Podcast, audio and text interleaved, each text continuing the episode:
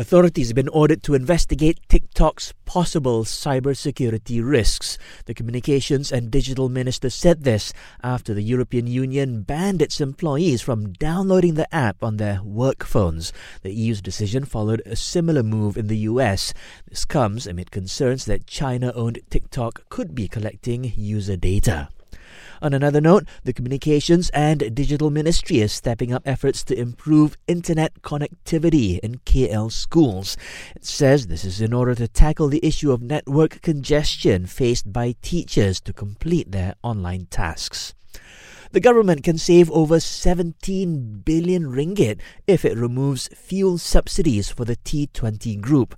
The Finance Ministry says 35% of total subsidies for fuel last year went to T20 individuals, compared to 24% for the B40 group and 41% for middle income earners.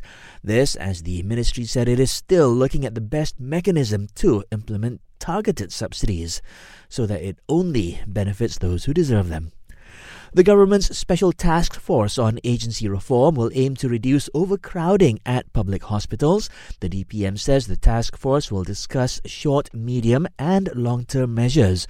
For example, patients arriving at odd hours could be directed to nearby clinics, whose opening hours will be extended until midnight. And Met Malaysia has issued a danger level continuous heavy rain warning in Johor's districts of Kluang, Mersing, Kota Tinggi, and JB until Thursday.